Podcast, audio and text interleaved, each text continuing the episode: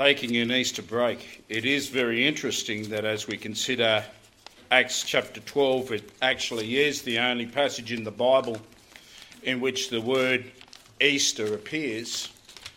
I've, I'm preaching from this passage this morning for more reasons than that, but I thought that that was very interesting. And in calling the sermon Taking an Easter Break, of course, I am not qualified because I'm not an outdoors person at all to talk about fishing. I know there's at least one very keen fisherman here that I know, and uh, camping or outdoors things, unfortunately, those sort of things I wasn't able to do growing up, so I can't give you any advice as to that. But I think it is important from time to time to take a little break and consider certain things. I know in myself I have the tendency to get up no matter what and do the job no matter what. I've realised that I'm very single minded and I've got to get in there and get things done. But of course, the Lord does say to us through His Word that it is important to be still and know that I am God. Every Sunday evening when I'm leading, I realise that on permanently on the prayer sheet, I'm compelled to pray for two things, and that is for the sanctification of saints and the salvation of souls. And of course, the two are very much related. Talking about springtime and thinking back to my upbringing as a, a farmer's child, I know that only mature plants and mature animals can have children. It, it's not something that babies do, it's only for adults. And of course, if we truly seek the salvation of our loved ones, then really we should be seeking to have a closer walk with Christ all the time. And perhaps I don't have to remind the older folk because the older folk are more conscious of how more quickly time moves. But at the end of April, we can say that this year, 2022, is one third spent. One third gone, yes, already. So perhaps admit Uh, in the middle of this Easter break, it is only fitting that we consider ourselves and, and consider our personal goals of sanctification. We cannot be a soul winner until we are indeed a sanctified Christian. We should, as number one says, we should consider things as they are. This year is one third spent and it's been a tough one. Even Pastor Matthews, I noticed, did pray that there is much discouragement fuel around us that perhaps is affecting us. I don't have to talk to you about Lismore. I don't have to talk to you about the Ukraine. It's all there. Perhaps there are some, cir- uh, some circumstances in your own life that are discouraging for you. And perhaps this has manifested itself. It certainly is appropriate to consider how well our personal conversation, our personal testimony truly reflects Christ.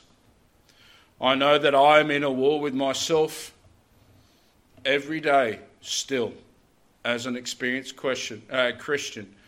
I battle with frustration, and Pastor, I got frustrated with you this morning, and I'm so sorry. I apologise. It was over technology, which is a personal kryptonite of mine. But I, am very much aware that I am still in a spiritual battle.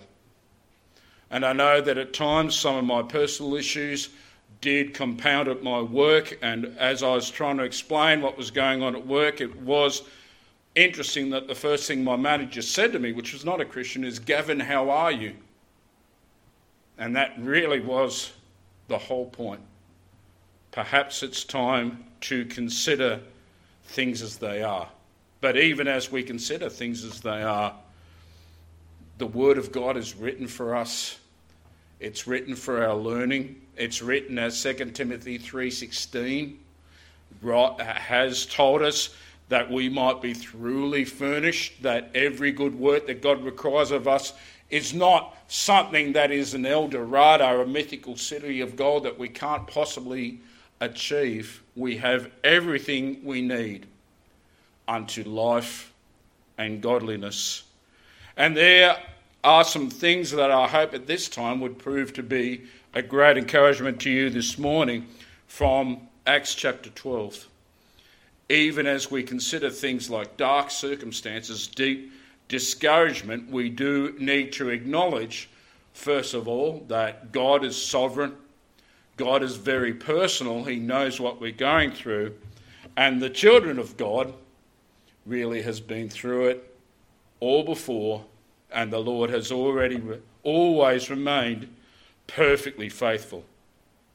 The dark circumstances that we see in Acts chapter 12 um, revolves around Herod the king. Now, we're familiar with the name Herod. What you might not be familiar with was this particular Herod. History calls him Herod Agrippa I, as opposed from Herod the Great, who built the temple, who persecuted Christ when he was two years old. This was his grandson, but there was some particular characteristics, some nasty ones, surrounding this particular Herod.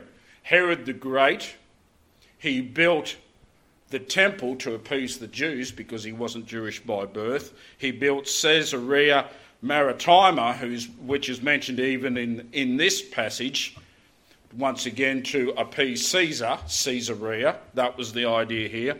And this Herod wanted to please the Jews that he was governing. He realised that there was political mileage in doing that, so he stretched forth his hand to vex certain of the church. We read that in verse 1.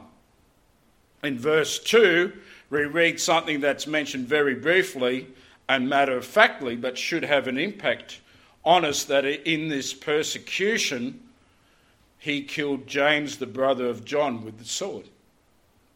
Now, this is a significant thing, and it speaks to me mainly in two ways. First of all, we're actually examining the Gospel of John in Sunday school, and in some way, I feel a little bit of an affinity with John and I certainly know how I would feel if something like this happened to my brother. I can only imagine the impact there. Secondly, of course, it has been said that James was a member of the disciples' inner circle. Even though I'm not sure how comfortable I am with this concept, I know that on the Mount of Transfiguration there was only three disciples present, and James was one of them. So I can only imagine the impact that that had upon the church. And of course, it does vex in us or prompt in us the reason why, which we too soon ask. And even as I was looking at this passage, I found something once again that was briefly and matter of factly stated by the commentator MacDonald, but it was a blessing to me. Let me share it with you now. Faith rests on the love and wisdom of God. Shall I repeat that? Faith rests on the love and wisdom of God. I'm sure I will not get an argument from anyone here when I say that God is entirely loving. I'm sure no one would disagree with that statement. God is entirely wise. Look at that, no contradiction there either. And yet, when things happen in our lives that are unpalatable to us, we seem to forget that. We don't know the ins and outs of why things happen, but we know the wisdom and the love from whose hand it comes.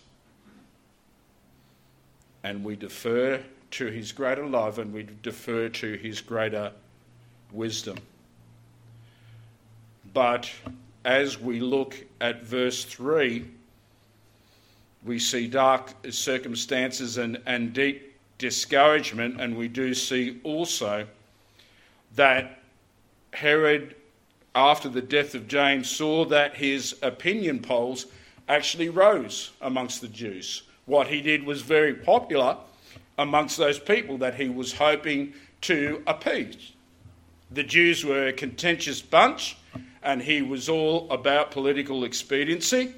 So after James was out of the picture, he went after Peter. But there we actually do see the hand of God. Even, yes, uh, the apostle was at very great risk. We see the hand of God in it. In brackets at the end of verse 3, we do see that these were the days of unleavened bread, which means two things. First of all, this was an important religious occasion as far as the Jews were concerned. So it was not expedient for, for Herod to fast forward or fast track Peter's execution. He had to stay his hand in that regard. Secondly, because he was doing it for their approval and their attention, he was never going to execute Peter at a time when they just weren't watching. So he stayed his hand. Rather than executing Peter as quickly as he did James, he put him in prison. He, he, he appointed 16 guards. That was what four quater, that's a difficult word, quaternions means 16 guards on shift to take watch of him. That was the risk that Peter had, and it was a considerable one. But perhaps what should speak more highly to us than the risk that Peter was in is his response. This is really what should be of great interest to us because when the Lord does intervene in this situation, we see in verse 6 that Peter was sleeping between two soldiers. I put it to you, and it is my contention that this was a different sleep than the one we saw Peter sleep on the night of the Lord's betrayal. That was not the right thing for him to do. It showed a spiritual and physical exhaustion. We know that, that not long after that, Peter did betray the Lord three times. But I believe that this is a different kind of sleep altogether. Despite the risk that he was in, Peter's response was of absolute peace. In the Gospel of John, at least, to, uh, and to be precise, in John 21 18, the Lord had already conveyed to Peter the death which he would die. And he made it very clear that Peter would live to an old age. And based on that promise alone, Peter did sleep the sleep of the just. Some commentators has even called it a slumber of triumph. Because no matter how dark his circumstances looked, he had the promises of God, and that was enough for him. It was enough for him. It is funny that as you read this account further, there's a delightful English word. I'm really into vocabulary. And there's a wonderful English word that goes like this somnambulance I mispronounced that. Let me try again. Somnambulist.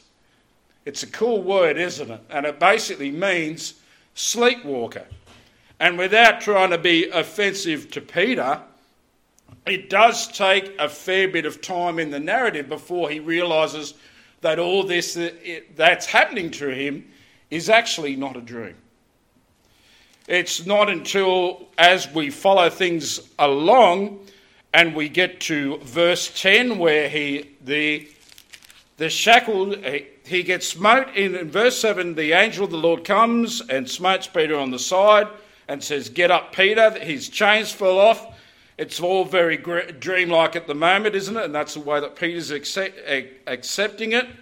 And then the angel said get dressed put your shoes on and he's following the angel there and in verse 9 we're reminded uh, he wist not that it was true, but he thought he saw a vision. And then In verse 10, he goes past the first ward, then the second ward, and then he comes to the iron gate that leads under the city.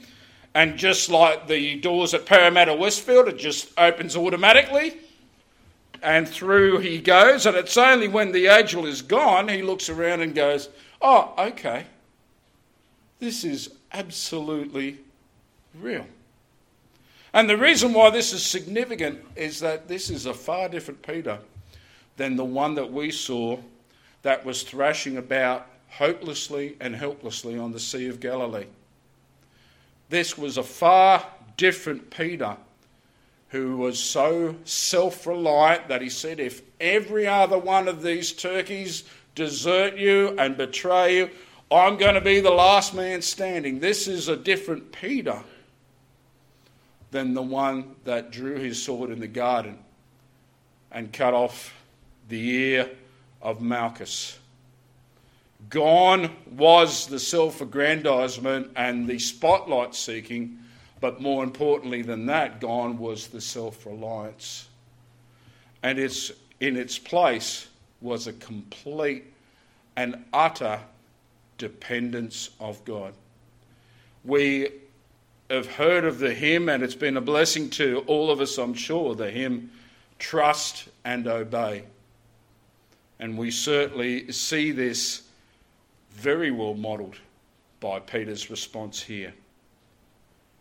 So now he's free. And now, what do I do? Well, he decides that he's going to go to the house of Mary, the mother of John Mark, where many were gathered together praying. This is actually the second instance and the second reminder that the saints of God were urgently praying for Peter at this time. It is mentioned at verse 5 at the beginning when Peter was kept in prison, and the prayer meeting, it seems, was going on throughout the night. There doesn't seem too much doubt that where we are in verse 12 is early in the morning and the prayer meeting is still going on. And certainly it is never a wrong thing to pray. I'm very I'm pray. I'm very thankful that this is a praying church. But there's something quite amusing here in the fact that even though the saints were praying as they should for a long time, they refused to believe that their prayers had been answered. It took, it seems, several minutes for Peter to convince them that it really was him and he needed to be let in. In fact, as this damsel Rhoda, damsel young lady, came in, there was even a whole lot of kooky conspiracy theories about why they shouldn't answer the gate. Peter just got arrested. Herod is seeking our life. It's got to be a trap. It's got to be a trick. No, it's a ghost. It's an angel. All these theories came from the mouths of the children of God. And it really does give to us an important point that we, like the religious people of old that Jesus connect, condemned, can maintain the right practice with the wrong heart attitude. And unfortunately, with wrong attitudes, they will always come out in the end though I've spent most of my adult life being very busy in ministry and I've always prioritised ministry, I can say from time to time that I haven't faced things like the endless cycle of Friday nights and Sunday mornings with the right attitude. And as I said and has have said often, friends, unfortunately, there will be a time in your life when the mask will slip and people will see you for what they are. May, quite simply, for the sake of ourselves and for the sake of the God that we say that we serve, may our hearts truly march in time with our mouth. May we see that the commandments of the Lord should not be grievous to us. When we go through dark circumstances and the potential for deep discouragement comes, may we realize, as even the saints in the book of Acts realize, that God will not tempt us above that which we are able. There will always be a way of escape that we may be able to bear it. And the disciples and the believers in the book of Acts believe that so thoroughly that when they were persecuted for their faith, when they were physically punished, they rejoiced because they were considered worthy to suffer for his name. They were able to bear it. Through the eye of faith, when we consider things as they are, we need to consider things as they were. We need to consider that from cover to cover, as far as the Bible is concerned, God has always proven loving, God has always proven wise, God has always proven faithful. And through the eyes of faith, I trust, next time you go through dark circumstances and potentially deep discouragement, you will consider things as they will be. In other words, through the eyes of faith, may you see the ending of things even before the beginning. Because this passage, even though it opens on quite a sad tone, it ends triumphantly. In verse 17, we see Peter beckons to them they, he, to hold their peace because obviously they were astonished. They, they couldn't believe that God had answered their prayer in such a way. He beckoned them to hold their peace. He told them what happened. He said, Go show these things unto James. And commentators believe that was James, son of Alphaeus, by the way, not the one who had just passed, rudely called James the Less by some people. I don't know what, how he'd feel about that, but that was probably the James mentioned here. Go show these things unto James and to the brethren. And he departed and went into another place. And some commentators are, are willing to offer all sorts of guesses about where he went because nobody knows, and MacDonald just says it's impossible. The point is, Peter went where he wanted to go. Peter went where he felt led to go. Peter was absolutely free through the grace and loving care of our God. The fact is that whatever you are going through, friends, please see it comes through the hand of by the hand of God. It's designed by God. Please remember that Joseph was a slave and then he took the lowest step that you could. There's only one place down you can go from being a slave, and that is being a prisoner. And he endured that for at least two years. But when the Lord delivered him, I love the fact that his response was very measured. He simply shaved, he made himself look respectable, and then he was ready. There didn't, doesn't seem to be the outpouring of emotion because he absolutely saw through the eyes of faith that his day of deliverance would come.